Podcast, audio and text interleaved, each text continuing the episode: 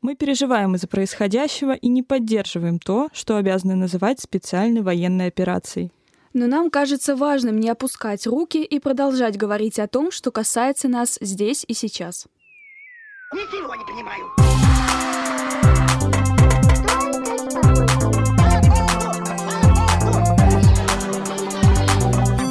Выйди и зайди нормально.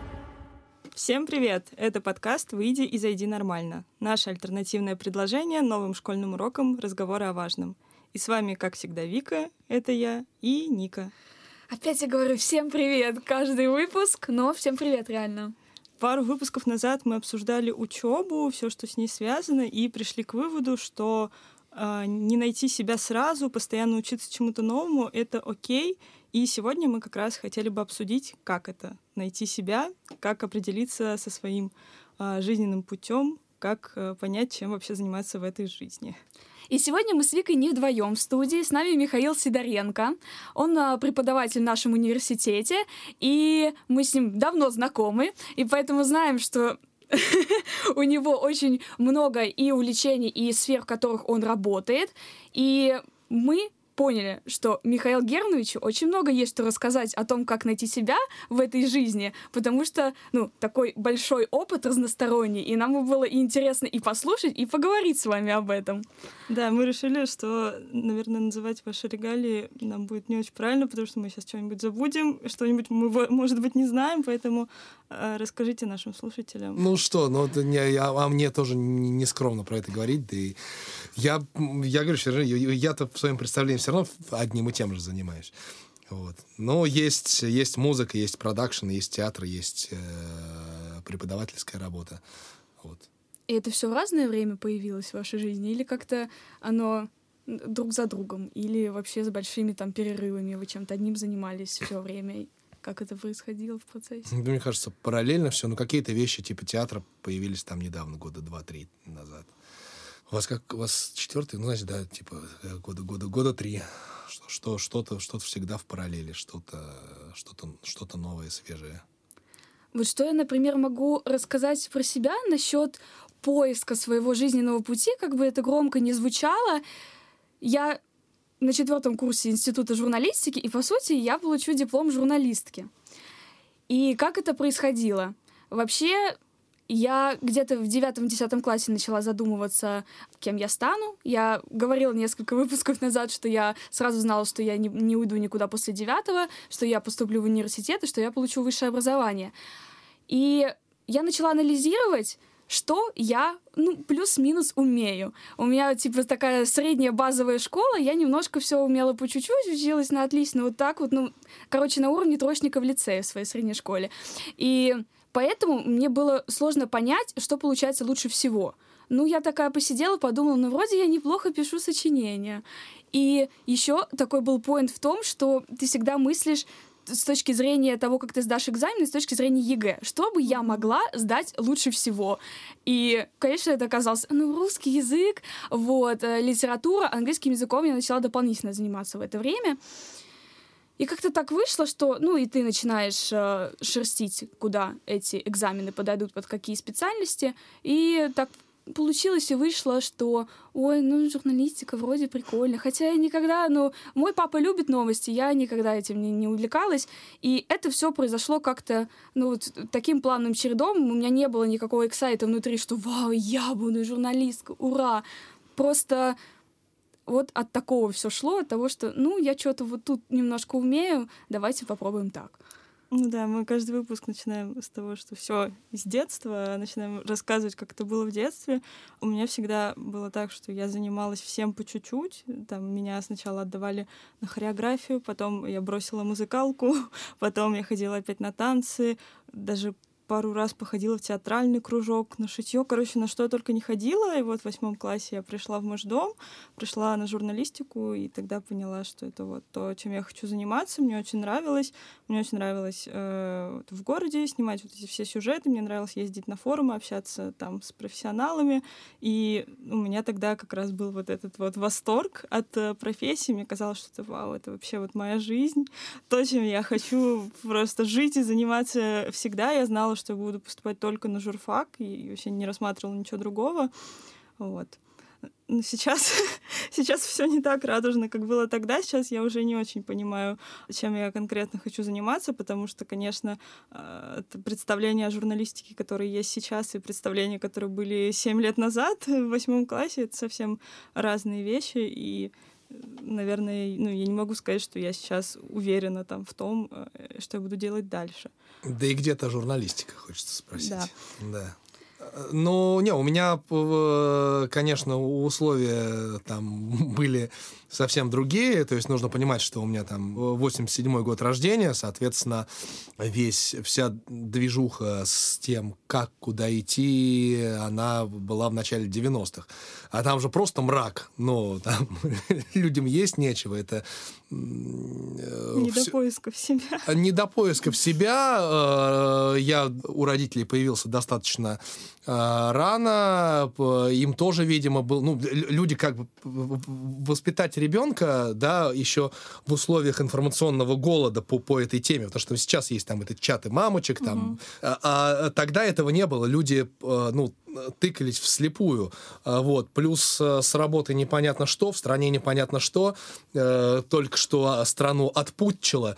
Вот. Ну, в общем, какой-то такой... Все, все достаточно мрачно. Я помню, что единственное, что ну, как, какие-то там были, наверное, варианты выбора, и, и, и был типовой кейс, типа там художественной, что ли, школы.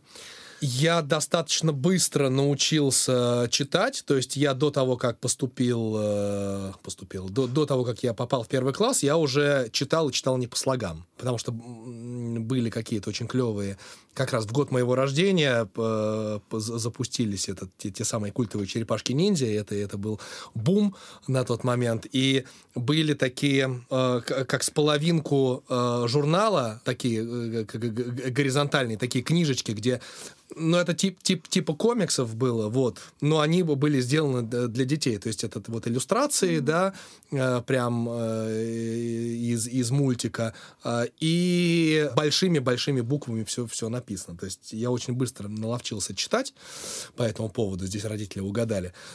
Но, соответственно, был выбор. Там рядом была еще художественная школа, и, помимо обычной.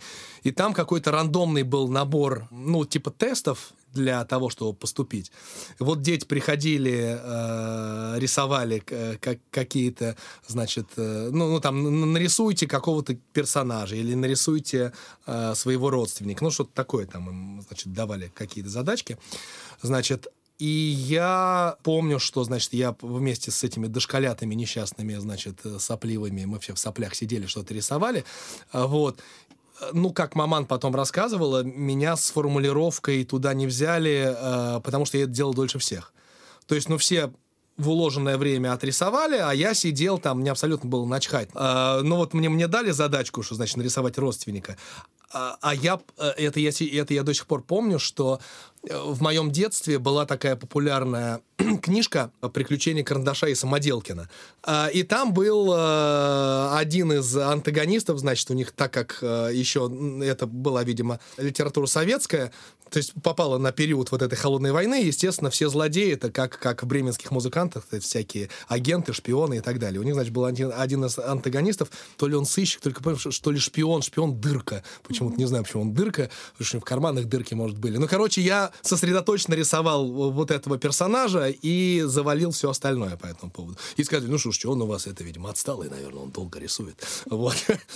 Э, ну вот, э, и поэтому э, вот случайным образом, типа, ну, причем, наверное, тоже дети, которые туда поступали, они как-то, наверное, там готовились к чему-то, не знаю. Вот, ну, меня туда на шару привели, на шару я туда и не прошел. Вот, потом я 7 лет пел в хоре, это по поводу там всех дел, связанных с музыкой, и это сейчас я там работаю в проекте, говорят, вот тут Сидоренко, типа, ну вот голос, вот поет человек. А, вот там уникальный тембр, все дела. А э, я 7 лет пел, когда был маленьким в хоре Министерства иностранных дел. Когда меня туда привели на, на прослушивание, там была, ну, банальная какая-то история. Там, там, там, там, там, там. Играют, типа, повтори ноты и э, похлопай. Э, тебе показывают там какую-нибудь ритмическую фигуру, там, типа... Тебе это... это... Да, как музыкалки. Тебе это дело нужно повторить. Я вообще не в зуб ногой, что, куда, какие, куда петь, куда хлоп. Мне даже вообще даже принцип был непонятен.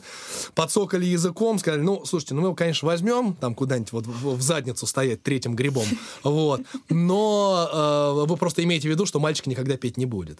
Вот. Вот мальчик, который никогда петь не будет, он, значит, 7 лет отбрыкался в этом хоре, тоже совершенно э, с, с такой историей, что это я сейчас знаю, что я такой тенор, а, а, а там, ну, парень, ну, вон, иди, вот, вот это вот пой там, еще народные все дела, там, степь широкая. И вот маленький пацан там, значит, вот, вот здесь вот надрывался. Все, короче, это э, такая э, ересь полная, но, тем не менее, так вот, в, э, в детстве музыка в моей жизни была, да, вот в замечательном фольклорном ансамбле «Росинка» Министерства иностранных дел. Вот. И сейчас, если кто-то вдруг услышит там из руководителя, скажет, как ты, Миша? Не, ну, слушайте, вот так оно было. Нет, тем не менее, это были там э, замечательные фрагменты э, детской жизни, но это не было там обучением, да, то есть я просто, что называется, был в этой вот, э, в творческой истории вот, вот таким образом.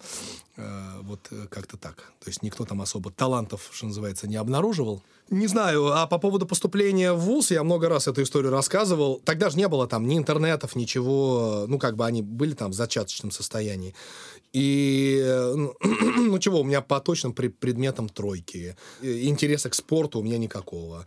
Поэтому я как-то все время косвенно этого сопри- э, со- соприкасался. Про актерку вообще никогда разговоров никаких не было. Но поэтому журналистика на тот момент, хотя еще она не была в реестре указана как творческая профессия, это был какой-то вариант хоть какого-то вообще, э, хоть чего-то. Хотя русский язык у меня тоже там, конечно, впечатляющий был. Вот, да и остался. То есть никто не думал, что журналистика вот уйдет э, в, в- ну, как бы медийные задачи вот будут по такому принципу Да, развиваться, помню, потому что даже вы рассказывали, что это вот у нас типа мастерские, все такое, Да. а у вас там вы иконы изучали. Да, да, да, да, да, да, да. Что-то на, на, на балансе филологическое такое. Да, да, да, все, жур, все журфаки тогда они были и, и с филфаком. Да, иконы, как... Вот скажите, американцы, как нам, э, значит, жить лучше? Иконами, just economy. Ну, иконами так иконами. Вот. Вот такая история. Да, ну, у меня масса, масса суперскиллов, я могу вам иконы прочитать, да, и у меня масса вещей, которые, как, как выяснилось потом, это не прикладные, а общекультурные компетенции, вот, ко- которые на журфаке потом прям помогли. Да, и параллельно, когда я учился в ВУЗе вот всему этому безобразию, я параллельно занимался, ну, я как-то начал работать, с- мне было интересно разбираться с программами, э, ну, вот там, звукозаписи, э, вообще, как, как, как это устроено и, и так далее. Я параллельно работал э, оператором тогда. Ну, короче, не знаю, я параллельно я по культуре просвещался самостоятельно, параллельно каким-то прикладным навыкам учился. А я Там вот. помню, когда мы ездили в Берегиню, а, мы проезжали в Марьино как-то отделение Марьинской газеты. Да-да-да. И вы тогда сказали, что если бы люди из этой газеты узнали, что вы преподаватель сейчас по журналистике, они бы очень удивились. Да-да-да, они схватились за голову. Да, я до... Ну, после того, как я примерно понял, что я буду поступать на журфак, а это было в последний уже там, э, ну, там, 10-11 класс, э, но это было, опять же, так инертно, типа, ну, куда? Ну, ну на журфак, да, ну, а ку- куда еще? А, тем более тогда это, кстати, было очень престижно. Вот. Э, Значит, Э, Ну, да, да, действительно. Вот. И э, была, э, было отделение местной газеты э, Маринский вестник. Э, Вот. э, Это такая типовая районка. Но э, команда небольшая, которая там работала, они э, были все выпускниками э, МГУ, журфака, и они как бы такие э, на, не знаю, может быть, там были какие-то муниципальные деньги, черт его знает, но в любом случае они вот, что называется, по большей части по фану организовали такие э, подготовительные курсы, куда ты мог свободно прийти, просто, ну, так это как бы такой кружок журналистский. Они специально запустили издание для э, ребят, которые... То есть не, не, не, только они их в качестве корреспондентов пробовали на вот этих э, «прошла встреча с депутатом», вот, э, но и они запустили издание такое, больше подростковое, детское, э, старались сделать, чтобы там им ребята пробовали публицистику. Ну, короче, там же отпечатывались. То есть я пришел на журфак уже с портфолио э, опубликованных э, материалов. А, ну а почему все-таки они схватились бы за голову? Ну, потому что мне все время говорили, что... Ну, слушайте, я писал как э, наш среднестатистический э, вот этот вот троечник-первокурсник.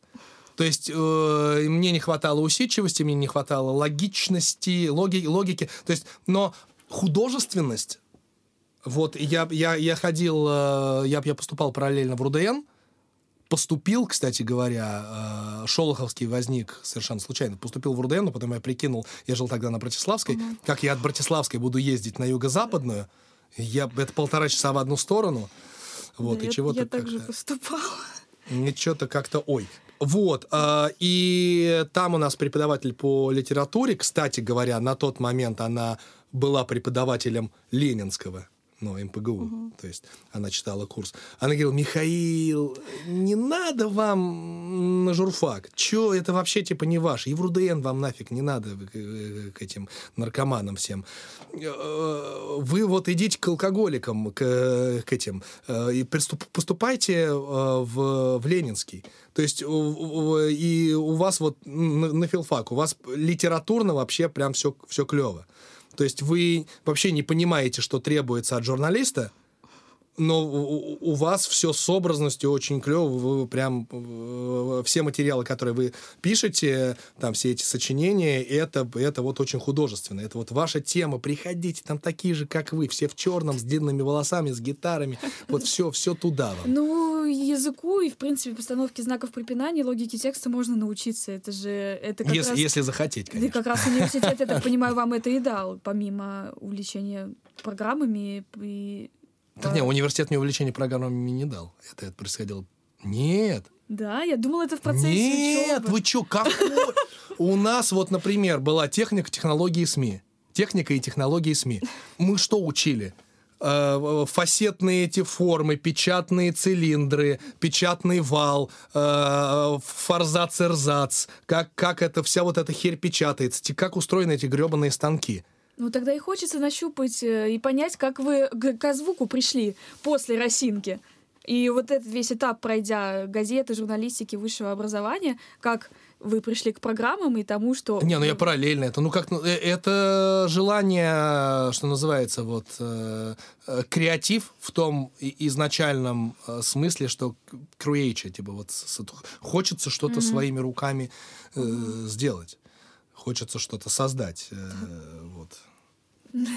Так Поэтому этот запустили подкаст. подкаст. Да, да, да, да, да, да, да. Так, так это и работает. Но- Вот у меня оно, оно, оно было, же, было, было так же. Но тогда это была относительно новая такая тема. Просто долгое время звукозапись и э, видео-контент это была такая, ну, элитарная история. То есть там нужны были большие бабки, чтобы туда, в принципе, впрыгнуть. Это вот э, то, что не понимает там э, современное поколение, и даже вам может показаться странным. Но это очень точно было сказано интервью Дудя было с, э, кстати, главный Воланд всей Руси Юрий Дудь — иноагент. Э, Да, Юрий Ду, да, и иноагента Юрия Дудя с иноагентом, Про что хоть интервью-то? ну, этот у нас гла- главный атеист, который под Докин закосит, но, но никак не выкосит.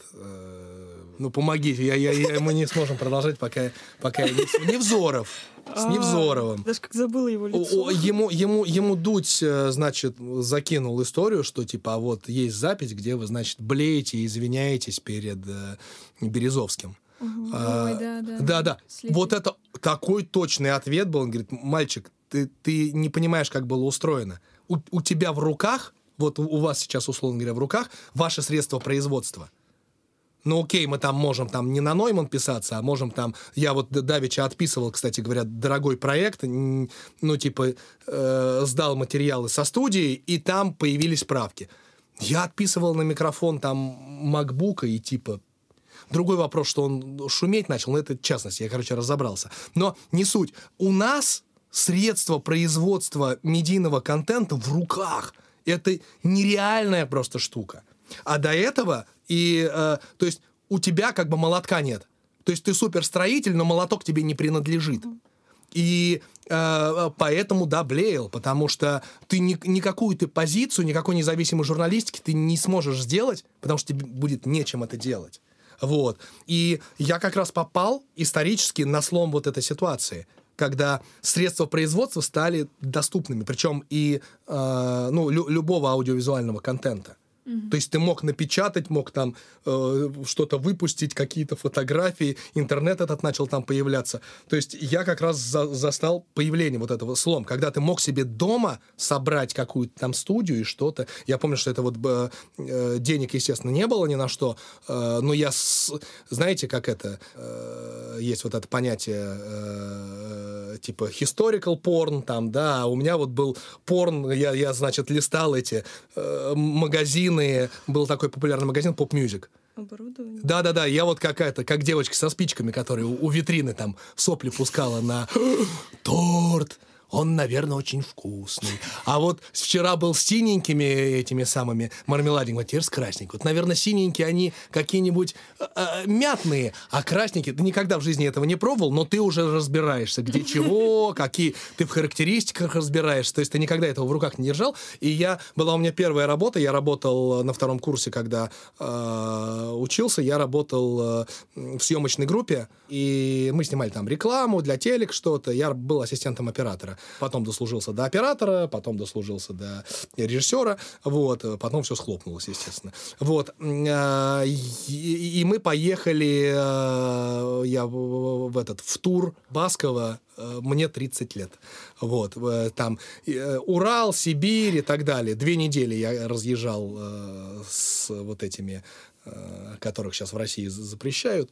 Значит, ну, ну там э, у него у него вагон этих э, голубоглазых администраторов. Да, у меня вагон э, этих самых брутальных мужиков, потому что кроме брутальных мужиков тогда в этой профессии никто не работал. Там Тяжелое. тяжелая, тяжелая обор... Да, да, Да, да. даже сейчас нелегко, если типа на телеке вот эти камеры. Да, да, да, да, Да, ну да. как-то удочку держали на У меня чуть рука не 360. отвалилась. Ну вот, вот, вот. А я таскал, я был, когда ассистентом оператора, нужно было все высветить. Светочувствительности не хватало, и у меня была сумка света.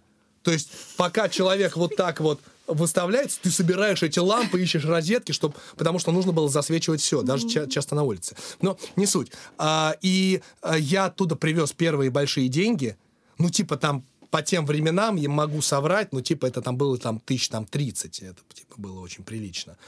Ну, типа, это по нынешним временам это, типа, 150. Ну, что-то вот такой, такой примерный э, расклад. Короче, и вот первую звуковую карту, первый микрофон, первые наушники, первую MIDI-клавиатуру. Вот я все это купил и, э, что называется, отправился в этот загадочный мир. И больше А- не вылез. А, аудио, да-да-да, уже профессионально, практически А как полупрофессионально. э, в преподавание в итоге пришли все равно?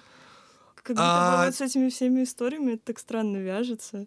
Ну да, то есть оно все такое творческое, понятно, что какой-то в голове что-то происходит, такое креативное мышление к этому тянет. Так к преподаванию я, я навер- наверняка не считаю, что преподавание — это творчество в какой-то степени. Как Ну, вы к этому Мне кажется, пришли? преподавание это все-таки творчество, но немножко другое. Ой, это, это как подойти, да. Э, Я... э, Мне периодически, значит, были звонки э, у нас Анастасия Викторовна Мажура, моя Да, она, однокурсница. кстати, слушает наш подкаст. Да, Да. она, поработав какое-то время в пресс-службе одного министерства, вернулась в родные пенаты и стала работать и очень креативно там с Татьяной Николаевной э, на тот момент, э, Татьяна Николаевна Владимирова, э, она на тот момент была деканом факультета журналистики, э, они вот всякие мутили креативные истории с образованием и так далее. В частности, э, история с мастерскими. Но до того, как начались мастерские, вот мы хотим пресс-центр, вот мы хотим еще что-то сделать. А кто у нас понимает э, в оборудовании? О, вот Михаил Сидоренко. И мне э, Анастасия Викторовна, так как тогда мы еще не работали, Настя, периодически, значит, были звонки, говорят, слушай, а вот нам что, какой здесь шнурочек купить? А здесь что посоветуешь? А что? И как-то года два-три я периодически, значит, э, давал вот эти вот консультации. Потом э, я, значит, поступил в аспирантуру, когда закончил вуз. Учился в аспирантуре, и что-то меня, видимо, позвали на встречу э, выпускников.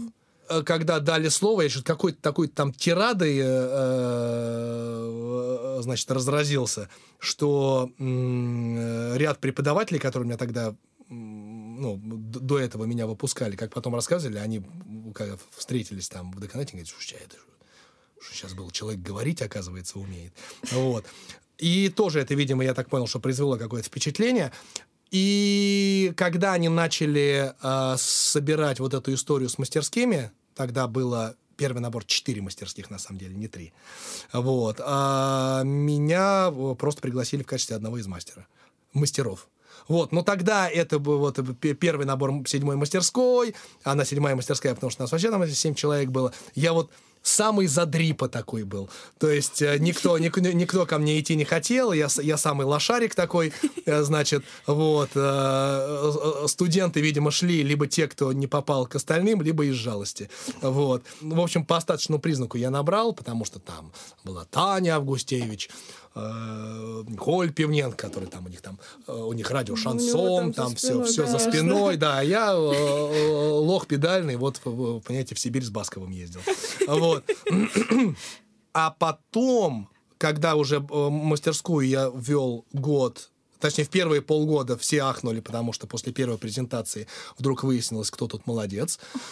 Самая элитная мастерская, она была профильная, она рассыпалась в первый же год, а, ее набирали как теле мастерскую, преподаватель засыпал не буду называть фамилии, э, но его, его и не знаете, он отвалился, засыпал вообще все на свете, а, а к нему пошли самые-самые, потому что типа, типа телек. Угу. Вот. Он запорол все, что только можно, и уже начали перераспределение мастерских, и уже вал хлынул ко мне.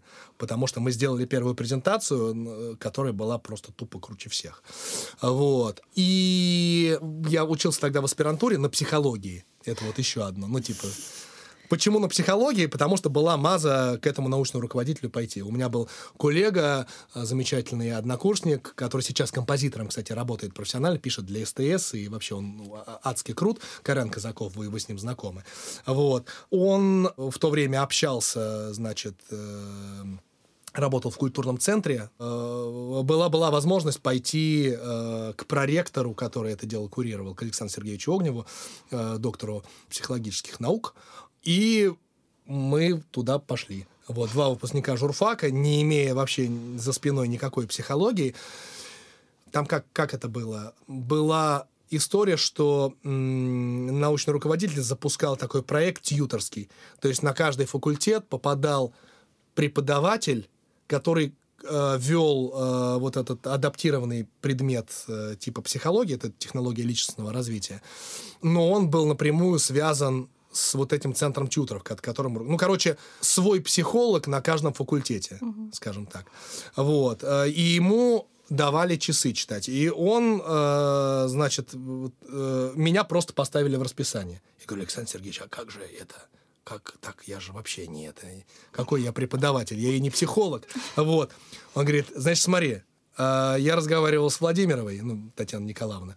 Мы сошлись на мнении, что это будешь ты. Я говорю, ну я же... Он говорит, Миш, декан факультета хочет, чтобы это был ты, первый проректор вуза хочет, чтобы это был ты. Твоего мнения вообще никто не спрашивает. Что, что ты мне рассказываешь, что ты хочешь. Мы хотим, чтобы это был ты. Вот. И у меня появилась первая именно не по мастерской, а прям э, нагрузка с теоретическим большим предметом. Потом отвалился преподаватель по психологии. Э, Татьяна Николаевна говорит, где же нам найти психолога? Я говорю, ну так вот, давайте. Вот, я психология. Ну и, короче, пошло-поехало. Вот, потом изменилась программа, и вместо икон появились, значит, прикладные предметы, весь монтаж и так далее. Ну а тут кто-кто, а вот он я. Ну вот, в общем, как-то вот так. Ну, то есть у вас это как бы все достаточно естественно шло. Ну, как сказать естественно? Оно... Ну, вы не сидели и не думали, ой, вот бы мне кем, психологом кем мне стать. Быть? Да. Ну, то есть у вас как-то получалось так, что вы, ну, в сферы, естественно, приходили, или были какие-то моменты, что вы не знали реально, что там вам делать в ближайшее время, кем вам быть? Я получил быстро прививку от э, вот этой истории. Так, ну, значит, надо, что, мужик идет зарабатывать деньги. Я после какого-то курса а, думаю, так, ну на лето работу типа найти, такая типовая история. И отец подсказал, значит, я, я пошел работать грузчиком. Я поработал месяц, получил деньги, поржал на, на, над этой суммой, поржал над тем, что у меня болит все на свете.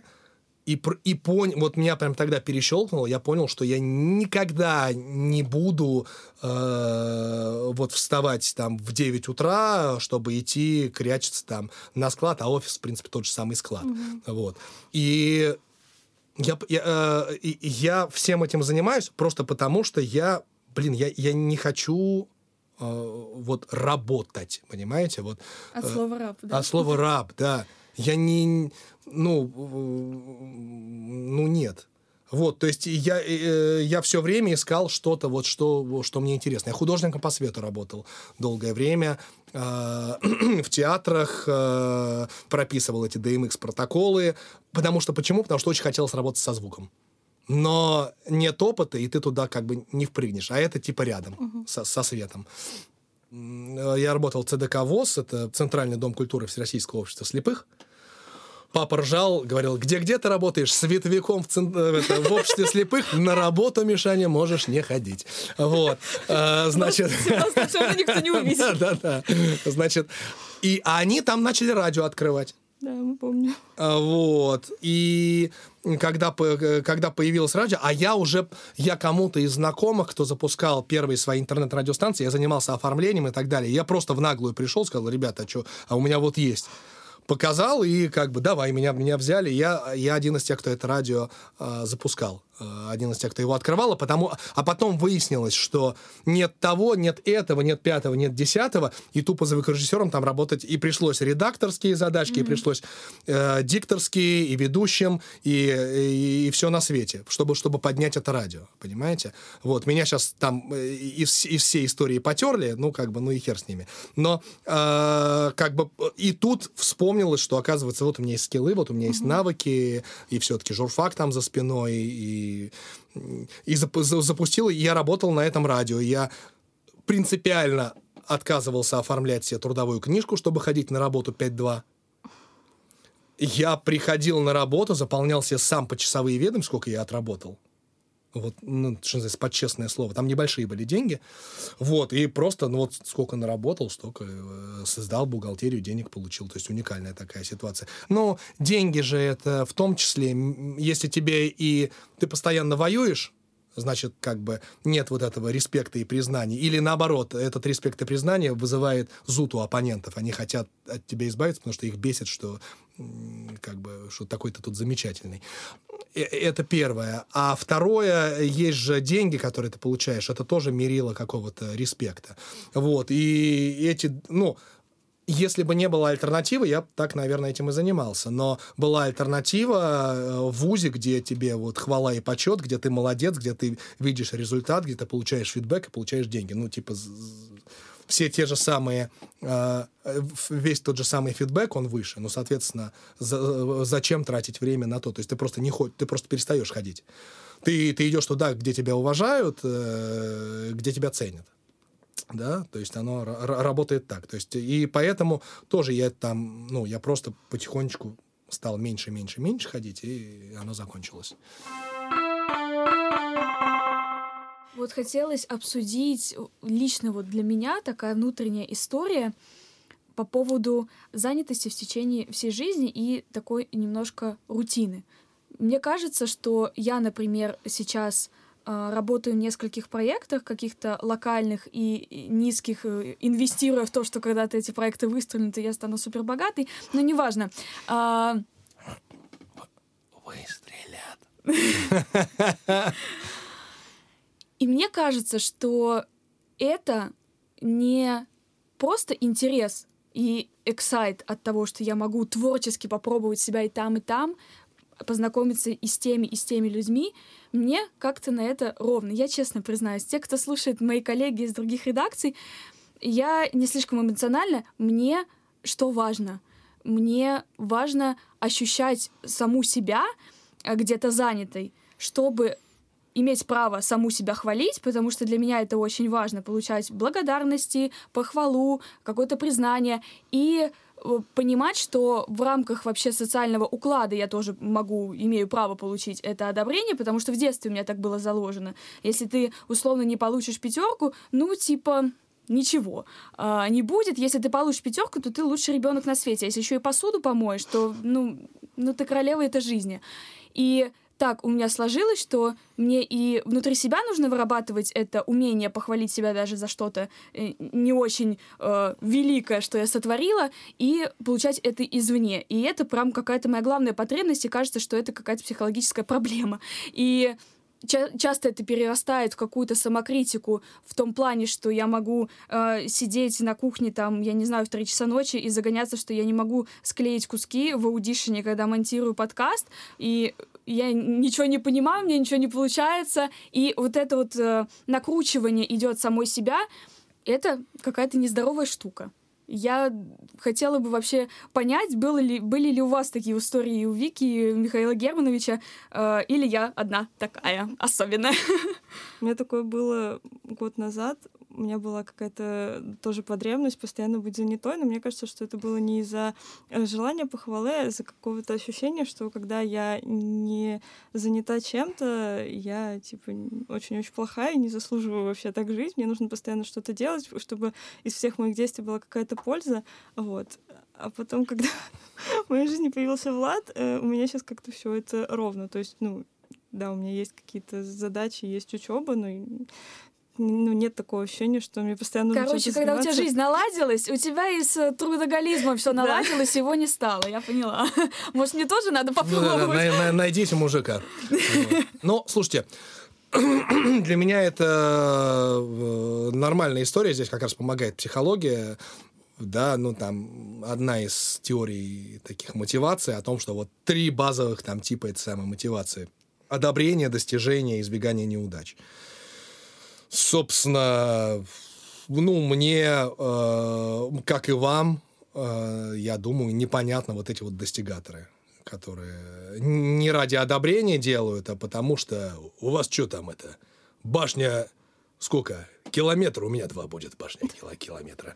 Че, музыку-то написал? Э, э, красивая, без разницы. Она как у тебя, громкая? Я сейчас вот еще на 2 дБ громче сделаю.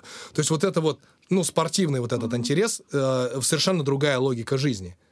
Типа, и, это вот эти вот, да, если, э, если изволите э, горос, гороскопское мракобесие, это вот эти вот мальчики-львы. Типа, вот, да, цветы тебе на, замуж пойдем. Вот я, я вообще не понимаю, ну как, у меня вообще так не складывается. То есть я прекрасно понимаю, что для меня, да, вот есть мотивация э, одобрения, для меня это важно, э, ну, там, хотите гордыни, хотите тщеславия, но... Ну, на самом деле, кому не нравится, когда ему говорят, что ты молодец? Блин, вы, вы знаете, ну, дело в том, кому и как. Вот Эрик Берн, э, замечательный игры, в которые играют люди, он пишет, что, ну, есть же качество э, вот этих, он это называет социальное поглаживание. То есть, ну, Э, кому-то достаточно, чтобы вот он в маленьком своем мире, чтобы ему в семье, чтобы его ценили, уважали, и он себя чувствовал там, я не знаю, либо, либо хозяйкой, или, либо, либо хозяином, э, ну, как бы занимал свою вот эту социальную роль, либо хорошим отцом он был там, да.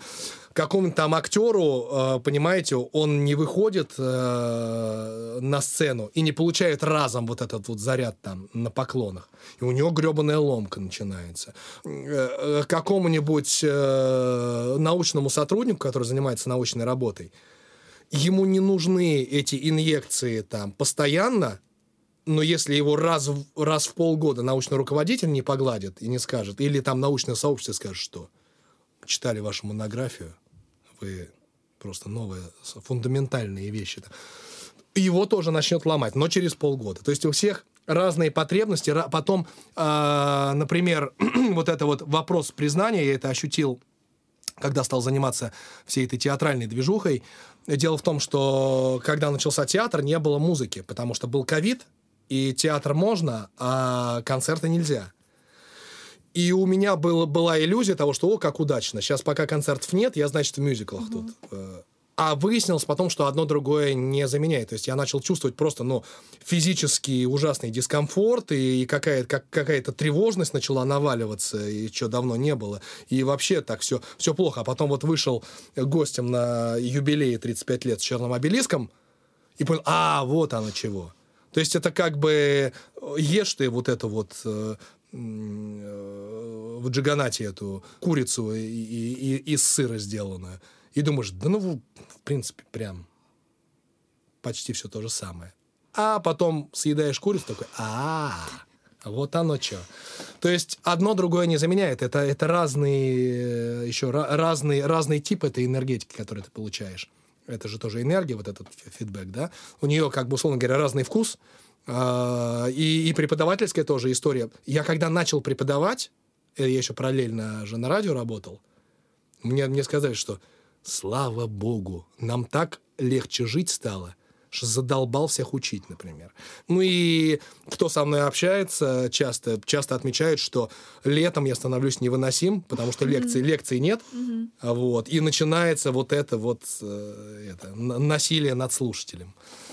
Ну, вот как так. То есть, условно, вы не можете находиться в тотальном отпуске от всего? Потому что эмоционально будет чего-то не хватать? А что, что, что такое тотальный отпуск? Ну, уехать. Выключить телефон. Не отвечать никому на сообщения. Значит, я проекты какие-нибудь пропущу. Ну вот и почему у вас такая есть потребность в том, чтобы постоянно этими проектами Не, ну тут э, все очень просто. Если с музыкой еще куда ни шло, то с театральной историей ты можешь два года э, работать, потом выпасть там на три месяца, и все по новой. То есть, ну, тут тот случай, когда, чтобы, чтобы, стоять, э, чтобы хотя бы оставаться на месте, нужно бежать, как писал Кэрол. То есть, поэтому тут вариантов нет. Но я в отпуске не был вообще э, э с 19 -го года. То есть я, я с 19 -го года не ездил. Да, как мы поступили в университет. Да, да, да, да, да. Я не, ну, ни, ни, ни на каких морях, ничего. Просто в голове вот хочется сопоставить вот до 2019 года, условно, у вас был какой-то отпуск, а потом этого отпуска не стало, и у вас не было такое, как с музыкой, ой, что-то мне тяжело, что-то я не полу- недополучаю ментального, физического, и выйти в отпуск и понять, а вот что. Может быть, ну не знаю, но мне вообще тяжело. У меня там вот сейчас и от перенапряжения, судя по всему, и потери голоса была летом. И я вот до сих пор, если вы слышите, я до сих пор еще восстанавливаюсь. То есть это все, да, естественно, в таком темпе мы, мы не бесконечно, мы начинаем разваливаться. Я думаю, что если я сейчас на плановое ТО э, организм схожу, я там вообще обнаружу столько подробностей, что мне скажут, господи, а как вы вообще это ходите-то. Вот, то есть, не-не, конечно, все это усталость, загнанность, э, и, и, и, и это все есть. И, и, и это отдельная проблема, но Э, то, что я получаю пока, оно перебивает как бы э, вот эти минусы. И да, я тоже, мне, мне тяжело как Вика говорит, у меня тоже бывает такое, что вроде бы дай-ка я денечек посижу, вот я вчера пытался день посидеть, но все равно ты на нервике. Потому что да, одно горит, отдыхать. второе горит. Да, ты же понимаешь, что тебе это время все равно потом придется потратить. И ты такой вот ты не расслабиться не можешь. Что оно накопится потом? Да, да, да, да, да, да, да, да, да, да. Я такое не поддерживаю. Я пытаюсь учиться выделять хотя бы один день в неделю, когда я могу позволить себе расслабиться, и это мне дает очень большое эмоциональное наполнение. То есть это переключение, выход из рутины, эмоциональное переключение, потому что, ну, когда ты сидишь в фигме, дизайнишь карточки для соцсетей «Выйди, зайди нормально», ты одну эмоцию испытываешь. Конечно, она не негативная, но ты сидишь сосредоточенный. Потом ты записываешь подкаст, ты такой веселый, разговорчивый. Это другая эмоция. А когда ты отдыхаешь, отдыхаешь с человеком, который никак не связан с твоими рабочими проектами, вы идете куда-то туда, на прогулку, в парк аттракционов, э, в аквапарк, в клуб, и это совершенно другие эмоции. И когда я это переживаю, мне потом легче разогнаться и снова понедельника пойти дальше. Ну да, здесь у меня не хватает культуры самоорганизации, потому что я, я себя в порядок не могу привести, и мне тоже было бы достаточно день-два, но вот, но вот. Ну вот я, наверное, поэтому сказала, типа, про Влада, потому что это вот как раз у меня появился человек, который никак не связан со сферой там, моей занятости, моей учебы, работы, и э, он мне просто помогает реально переключаться на другие штуки, и поэтому, короче, все это становится намного проще. А у вас есть люди, которые никак не связаны с работой, с которыми вы можете просто, ну, говорить ни о чем, просто о жизни, не о работе, не о задачках, которые нужно выполнить в ближайшее время? А какие же это кубики? Это жизнь моя. У меня, мне, мне о чем еще говорить-то? Я, я, я либо лекцию читаю, я, либо... Ну, ну да, например, если вы начнете говорить о последних просмотренных фильмах, мне кажется, это превратится в лекцию все-таки. Ну да. Вот, кстати, вы затронули тему достигаторства такого, и на самом деле сейчас это активно форсится и активно пропагандируется. В том плане, что людей как бы нативно, показывая на своем примере, э, типа заставляют стрем... не стремиться, а вот постоянно что-то делать, чтобы и разные такие цели ну, по даже пунктам. не то, что заставляют, а типа а, показывают, что если ты так не Мгм. делаешь, то все, ты полное говно, у тебя ничего не получится, это вот ты сам себе выбрал такую жизнь, судьбу, если ты не следуешь вот тому, что транслирует Ну, это сценарий лайфстайл э, называется. И Если у вас есть там с детства, опять же, там Эрик Берн нам передает привет, если у вас есть с детства какой-то сценарий, э, это будет работать. Ну, то есть это в любом случае родительский сценарий не перебьет, вот, по- подобная установка, но можешь сыграть в плюс. Ну, мне кажется, что все это, э, понимаете, все это оправдано ентой самой уже упомянутой ныне ры- рыночной экономикой. То есть э, во, во всем этом есть финансовый интерес.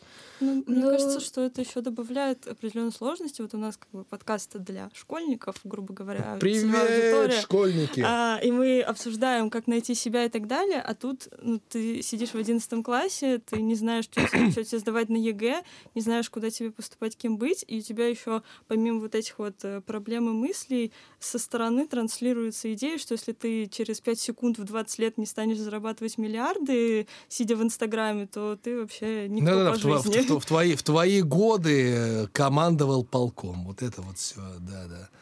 И часто получается, что эти все истории м, про то, как я стал блогером или я стала блогеркой, я запускаю обучающие курсы, и, ну, то есть, получается замкнутый круг, учу блогеров, и потом блогеры начинают учить блогеров, я зарабатываю на этом деньги, и сейчас очень модно делать погревы курсам, чтобы их купили, и ключевая история, и ключевой тейк, ключевая вообще штука, которая заставит человека купить этот курс и стать тоже блогером и зарабатывать тоже много денег, это вы сидите на попе ровно, вы не можете изменить свою жизнь, то, что вы сейчас зарабатываете мало, или то, что у вас сейчас нет времени пойти работать, потому что вы учитесь, или другие обстоятельства, это все можно оправдать только тем, что это ваш выбор. Вы сами выбрали себе такую условно, они транслируют такую позицию, условно убогую жизнь, жизнь без, при- без прекрасного вообще времяпрепровождения, без путешествий, Да, без новых гаджетов. Это как бы обесценивает очень сильно разные полезные профессии, потому что, ну, когда ты работаешь врачом за низкую зарплату и видишь вот такое, что тебе говорят, ну, ты плохо живешь, потому что ты себе такую жизнь сам выбрал. Да еще и потом пишут посты, что высшее образование не нужно. Я зарабатываю, я делаю запуски, как это модно, запуски на миллионы в месяц. Слушайте, это э, раньше это называлось финансовая пирамида.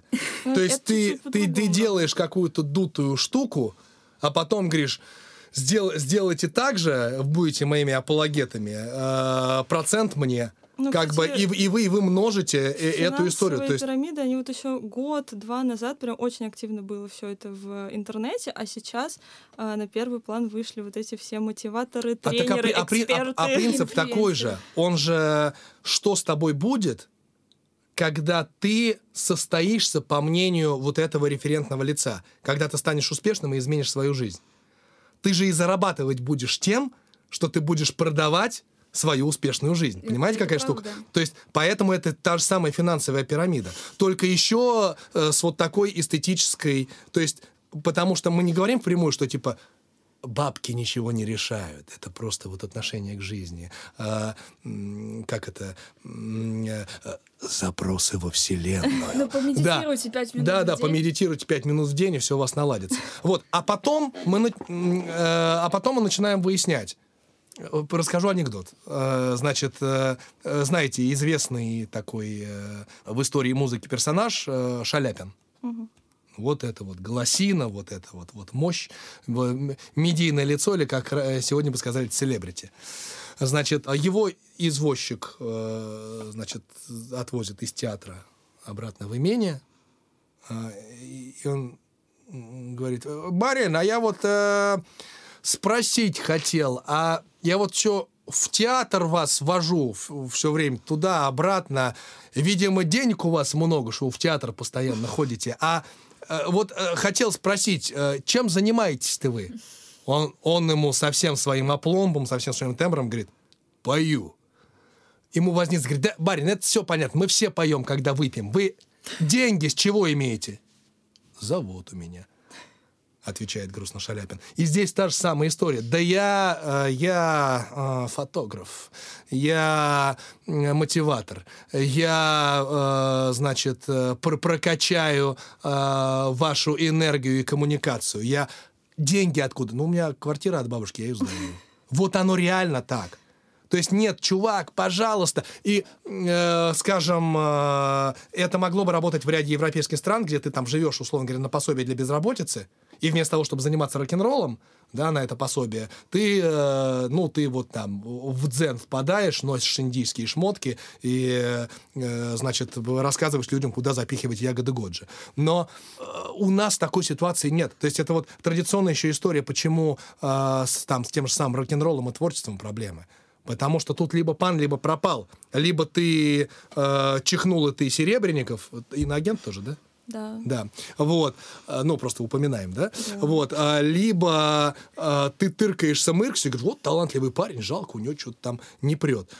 То есть правильно сказал один из коллег вот там по цеху, говорит, ребята, какой рок-н-ролл? Вы, вы о чем говорите? Нам и в Москве, в Питере-то не очень живется. А вот она, большая страна, чувак сидит э, в регионе, услышь меня, ему собаку нечем кормить. Ему нечего, он думает про то, не как себе там яичницу приготовить, а как песелю купить, э, ну, более-менее вминозный корм. Куда он там? И он, и он при этом вкалывает. Он работает там за три копейки продавцом где-то. Или еще на какой-нибудь физической работе. Да? И э, как, какое нахрен творчество-то? Он про, про что? Он может быть при этом ужасно талантливым, замечательным, но просто нет ресурса для этого. Ты, ты живешь вот в этом, как у Пелевина, в эмпирическом обществе, которое тебя доет. Ни, никакой матрицы не надо. Вот она, экономическая матрица. Экономическая, э, и здесь она экономическо-культурная понимаете? И мы находимся в этой гребаной ловушке. Тут, простите за э, еще не очень удачно отзывающиеся во времени, э, но это как бы даже до недавних событий можно было сказать. Ты русский, какие нафиг мотивации, какие э, великие, великий космос и божественный логос? Кому ты, кому ты про это чешешь? Твоя аудитория, она в регионах сидит, им, им, им жрать нечего, они думают о том, где кроссы нормальные купить. У них э, покупка айфона событие блин, какая... На... Ну, просто, э, э, ну, честно говоря, это подобные персонажи, поразительный... Э, это поразительный такой цинизм. Вот эти девочки, э, которые... Вот, понимаешь, просто там надо принять себя, запрос вселенной. Какой мужик тебя э, увез в Эмираты? Ты мужика мне сфоткай и покажи. Ну, серьезно, я вот не хочу быть этой бабушкой, так которая мужик сидит... появился благодаря запросам во Вселенную. Да, да, да, да, да. И зарабатывает он только потому, что Она ты ему своими накачанными губами, да. Простите, вот не хочу опускаться вот в эту. Ну серьезно, знаете, на что это похоже? На э, вот э, есть там э, было кино французское про то, как, э, значит, э, в послевоенные годы э, босики вот эти вчерашние из себя изображают аристократов, понимаете?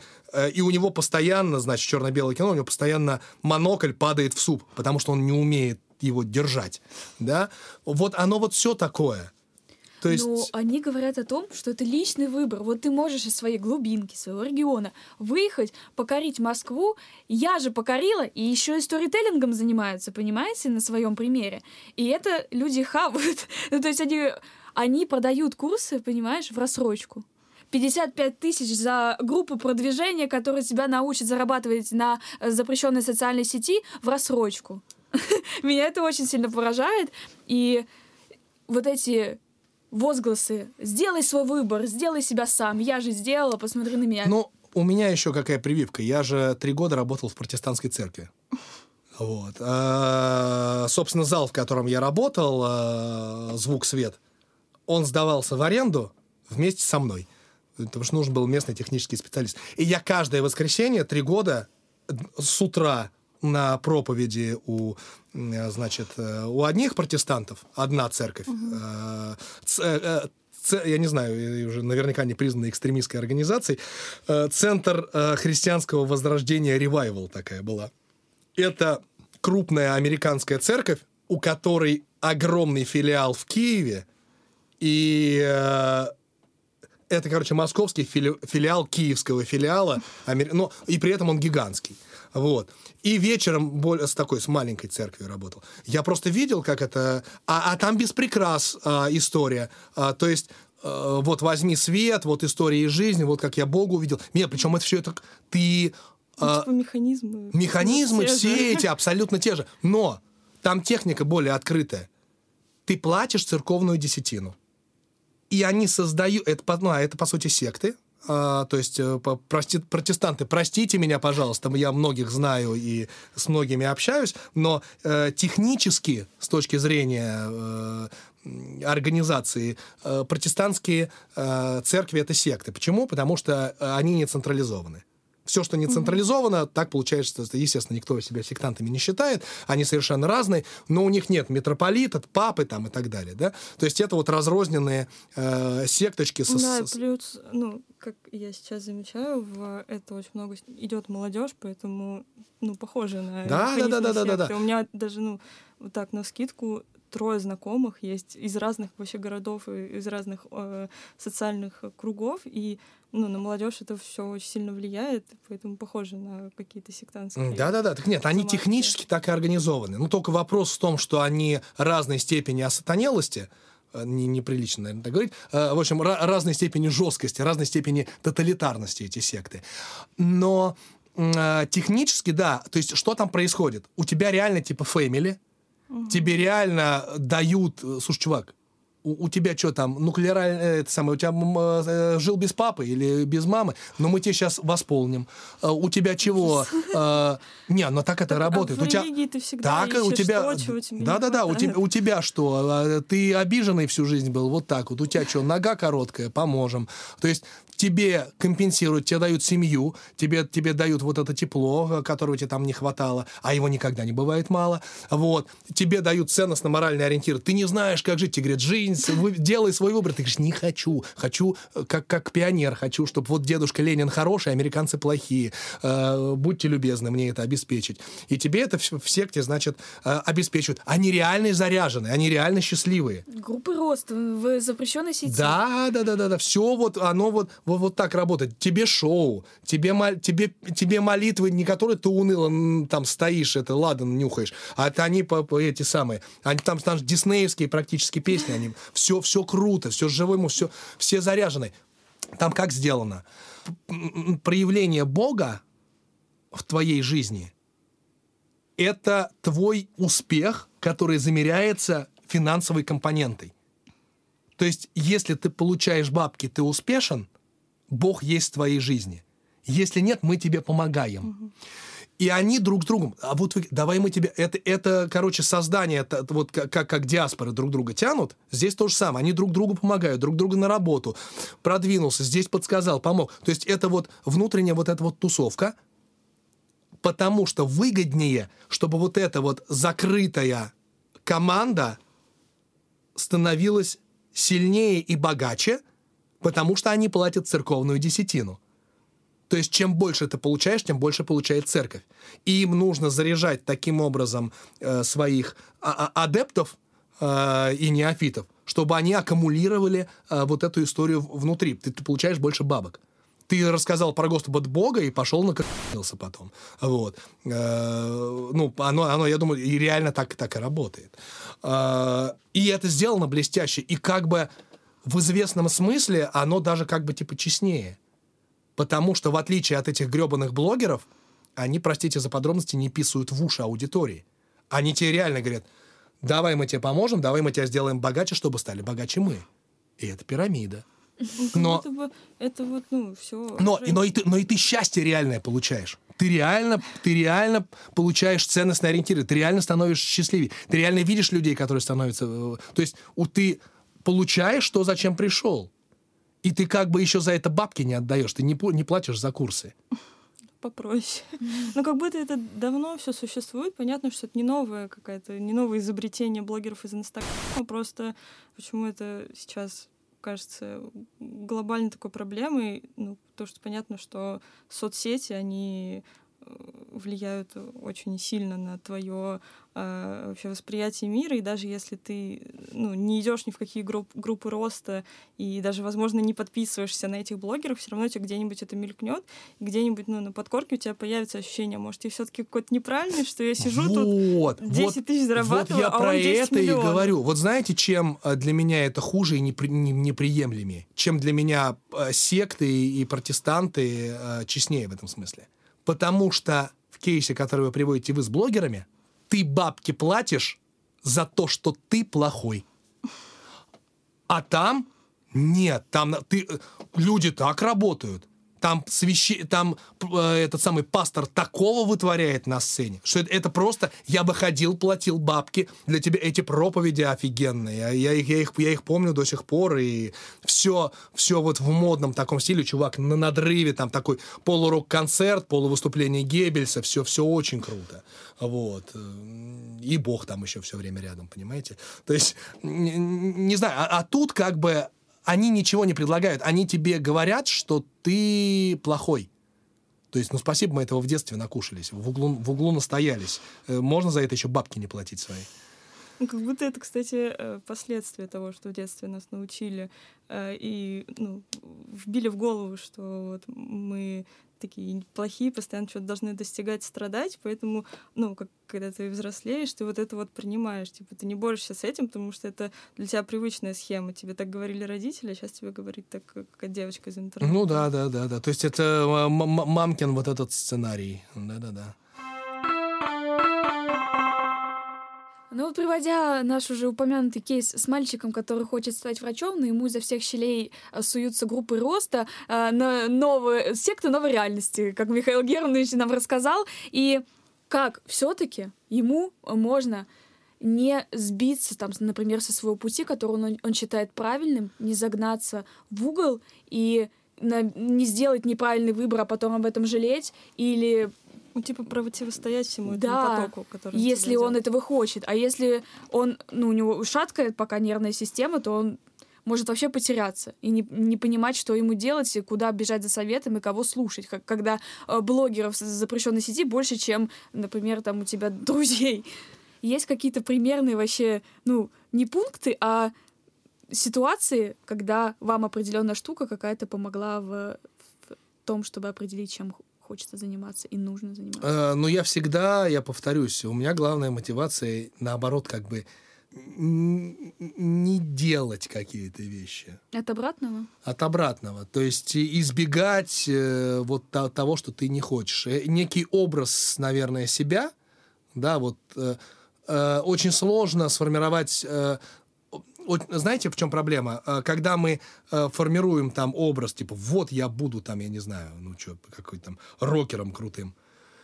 Э, По прошествии времени ты всегда задаешься, а ну, типа вот этот вот имидж там, да, на сцене в лучах света, он твой или он как бы... Кто может гарантировать, что тот светлый образ будущего, к которому вы идете, он сформирован вашим интересом, вашими представлениями? А не навязан со А не навязан со стороны. Проконтролировать это очень тяжело.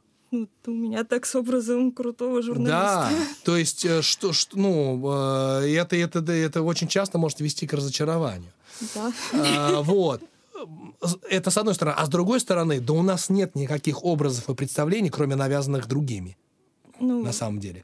это все может быть какой-то сборный солянки. Да, да, да, да. Но понабирал. мне кажется, что в этом смысле тогда проще двигаться, уходить максимально от тех образов, которые вам, образов будущего, которые вам не привлекательны. Ну, это же есть э, «делай, что должно, и будь, что будет». Его прям... Делай, что должно, и будь, что Ну, будет. Как я уже сказала, э, очень сложно сейчас из-за наплыва соцсетей, и особенно когда ты подрастающее поколение, когда ты в этих соцсетях, в принципе, ну, по сути, родился, и когда для тебя это все очень привычно, это мы сейчас можем сидеть, обсуждать, что вот как это все работает, как механизмы эти не новые и так далее. А ну, для там, школьника, который э, в этих соцсетях родился и живет, э, для него это истина в первой инстанции, то, что там э, транслируется. И ну, с этим очень сложно, этому очень сложно противостоять, но как будто бы никто в этом мире, и особенно рандомные люди из интернета, не знают лучше тебя, чем тебе стоит заниматься. Мгм. И э, самый, ну, наверное, верный и классный путь — это пробовать, что у тебя получается, пробовать то, что тебе нравится, и из этого клеить свое будущее, из этого клеить то, чем ты будешь заниматься, а не из каких-то навязанных э, шаблонов успеха. Да, что ты сейчас на- научишься клеить оригами и будешь зарабатывать 100 тысяч. А я не умею оригами, я только из пластилина леплю. Что же делать? Что, в оригами податься? Вот, нет. Мне кажется, должно все работать от искреннего желания. Разрешите процитировать Стругацких. У них есть э, в моем любимом «Граде обреченном» э, фраза «Каждый делает то, что умеет, то, на что способен. Кто-то революцию, кто-то свистульку. У меня вот, например, сил только на свистульку и хватает. Что же я, говно теперь? На, на этом точно стоит поставить точку. Мне кажется, у нас неплохой разговор получился, Михаил Герович. Вам как? Да мы, слушайте, это всего час двадцать. Мы даже на одну лекцию не наговорили. И я только где-то это... Тут, да ма- массу чего можно еще по этому поводу. Да, но мы хотели, конечно, да, ограничиться вот темой именно поиска и тем, что сейчас социум навязывает. Мне кажется, у нас это получилось. Вики, наверное, тоже так кажется. И на этой ноте мы завершаем наш А выпуск. видите, как они манипулируют мной? И вашим мнением, они говорят, видите, у нас получилось. А вот решать, получилось у них или нет, должны только вы. Ставя лайки на наши посты в социальных сетях. Да, подписываясь на различных платформах. Слушая нас. Да. М, Написывая Ой. нам комментарии. С вами была Ника, это я. Всем пока. Вика, Да, это я. и Михаил Германович. До свидания, Ребята, ребята. Да. всем пока, до новых встреч. Ничего не понимаю.